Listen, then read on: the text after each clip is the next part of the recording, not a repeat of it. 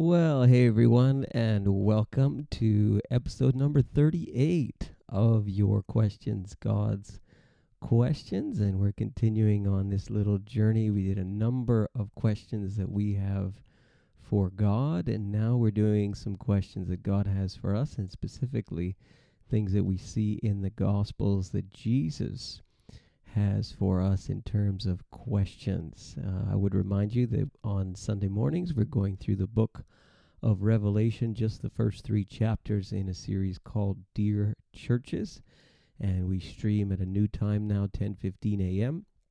Uh, yesterday we met at the movie theater at Cineplex, first time in six months, and uh, also streamed it at the same time. And for the next three weeks, we'll be providing a stream only, not meeting in person and then we'll meet again in person on October the 18th at 10:15 a.m. at Cineplex. So we're taking a look at a question uh, that Jesus has uh, tonight, and um, I'll pull it up here. And uh, this is from the Sermon on the Mount, which is probably the most famous sermon that Jesus ever preached. We use it even in the popular culture uh, without realizing it. And this is the question that's asked if you love those who love you, what reward will you get? If you love those who love you, what re- reward will you get? And uh, it may sound like a bit of a strange question, uh, but context is everything.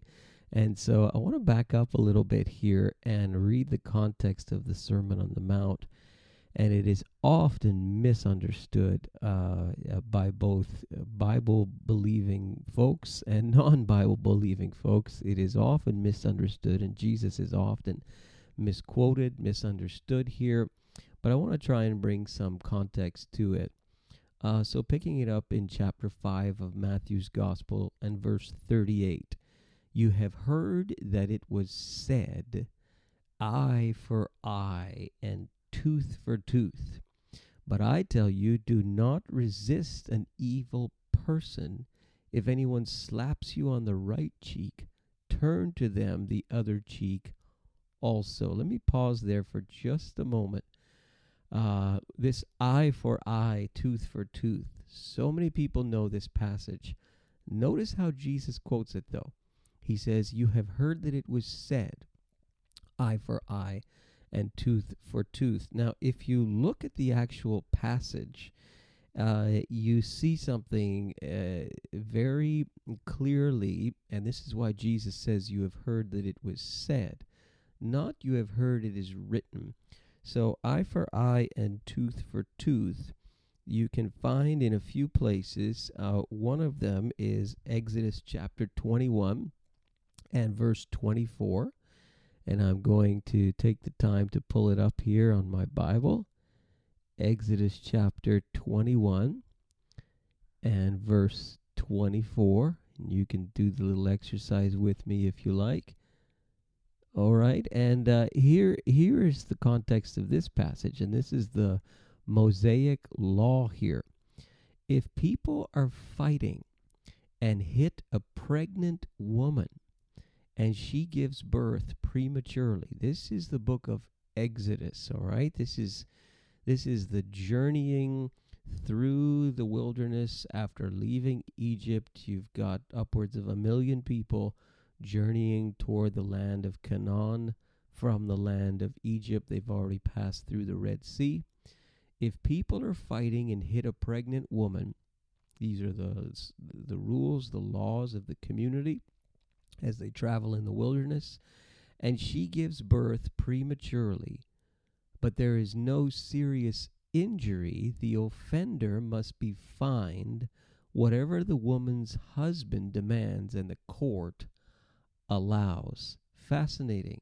So here you have the context of the eye for an eye, tooth for a tooth. You've got a pregnant woman who is uh, hit uh, in a fight and gives birth prematurely. Very specific situation. There's no serious injury. However, the offender must be fined whatever the woman's husband demands and the court allows. So this is really a serious thing taking the side of uh, the husband, taking the side of the woman.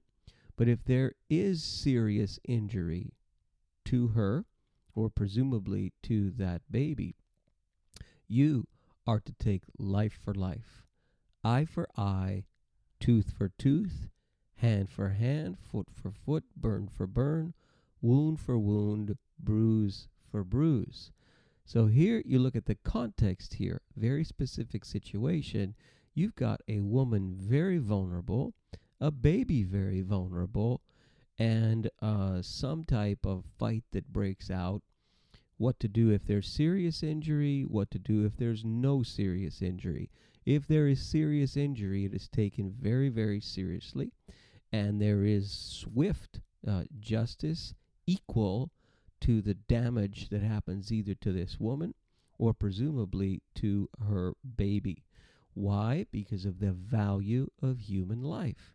Now, the scribes and uh, the teachers of the law and the Pharisees apparently extrapolated this phrase eye for eye, tooth for tooth, hand for hand, and made it like this saying of vengeance in not only this situation. Jesus says here, You have heard that it was said, eye for eye and tooth for tooth. But what is written?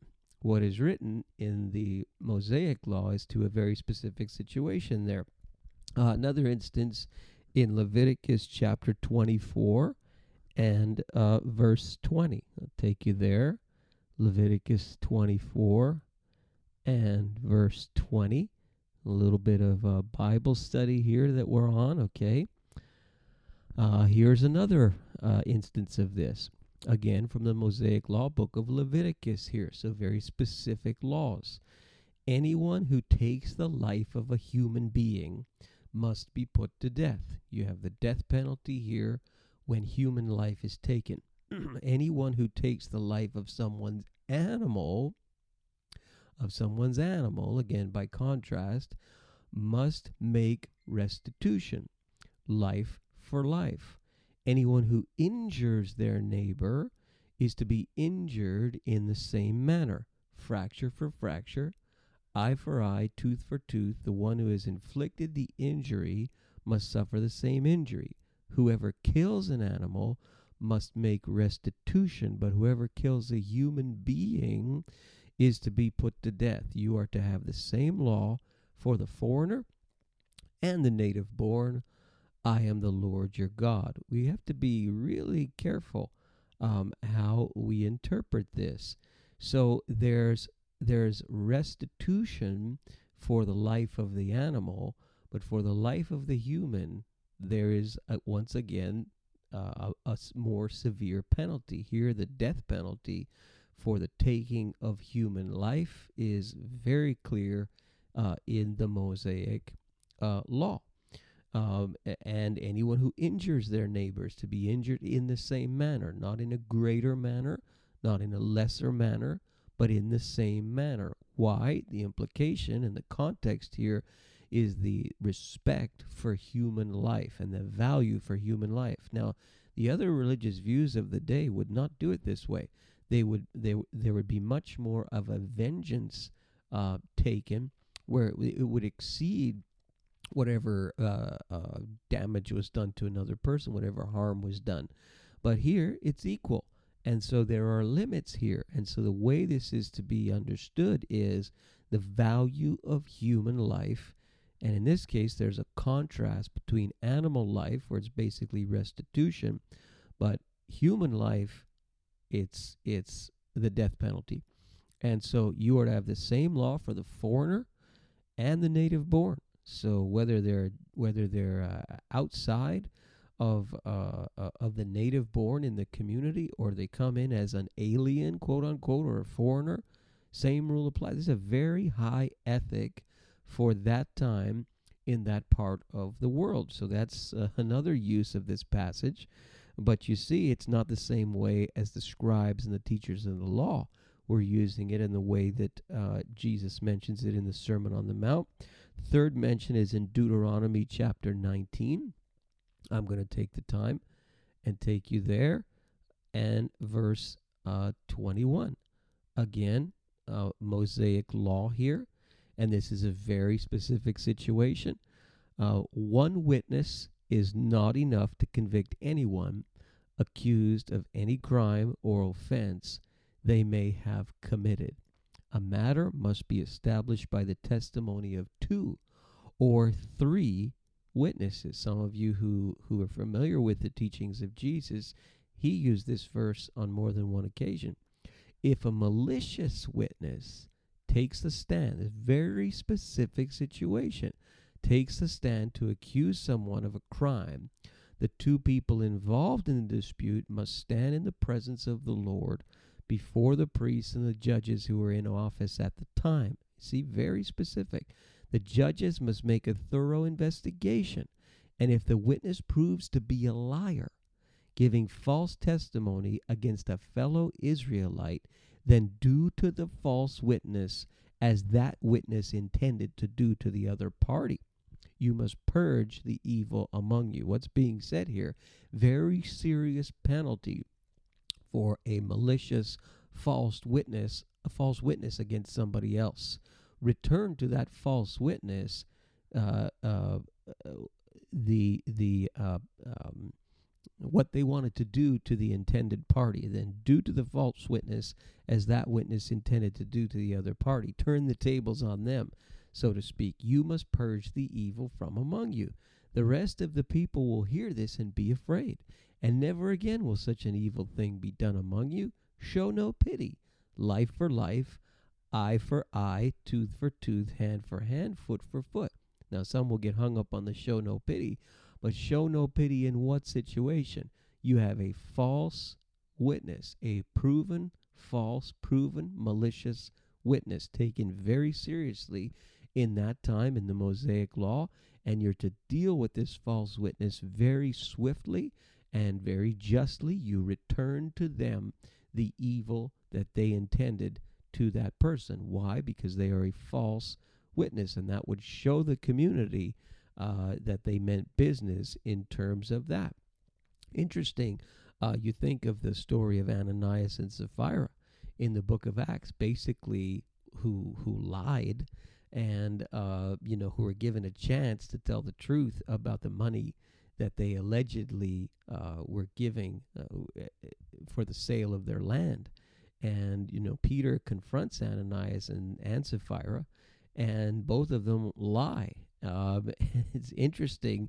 Eh, this this little passage reminds me a bit of that, and this is back in Deuteronomy. So this idea of a false witness, you are to be very swift and very just. This is the context of the passage. So you zip over to Matthew chapter five, and this is this is you can tell that what was going on in Jesus' time is that the scribes, the Pharisees, the teachers of the law were taking this eye for eye and tooth for tooth and using it in a vindictive sense, not within the parameters of the Mosaic law. And so Jesus says, You have heard that it was said, eye for eye, tooth for tooth, but I tell you. What is he doing? He's saying, you you all are saying this, but I'm saying this. So his authority um, is above theirs. He doesn't say it is written. He says it has been said, and that's exactly right because they were they took this and they turned it into his saying. And Jesus is saying, My saying is greater than your saying because I'm coming in the authority of God Himself. But I tell you, do not resist an evil person. If someone strikes you on the right cheek, turn to him the other also. There is a higher ethic being introduced here. It's the ethic of love for one's enemy.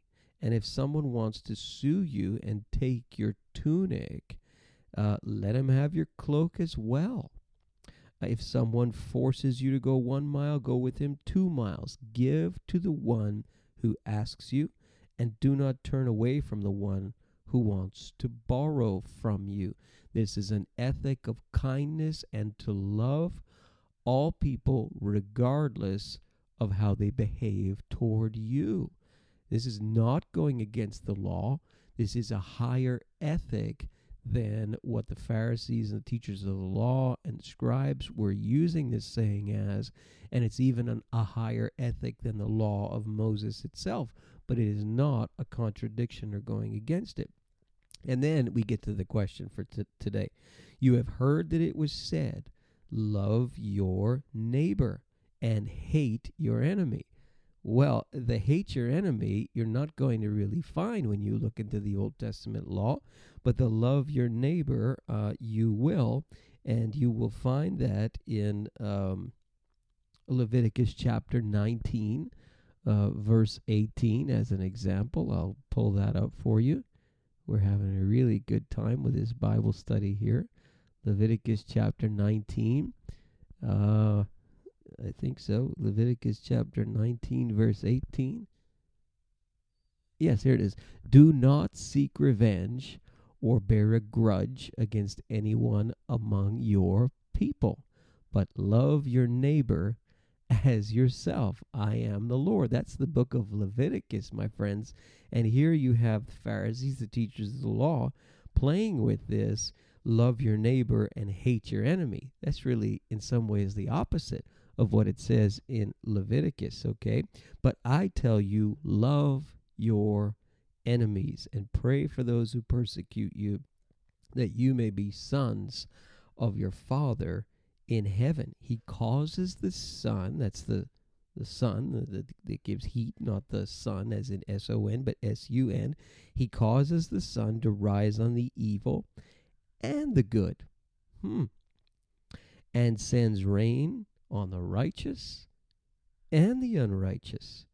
If you love those who love you, here's our question for today what reward will you get?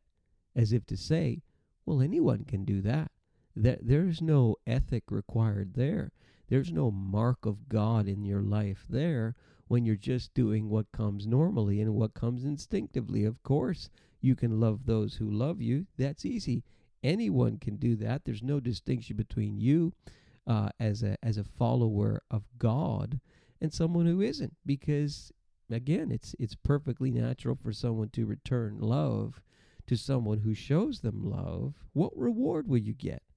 Are not even the tax collectors doing that? And tax collectors were loathed in that time, and in that day they were viewed as traitors uh, in that time.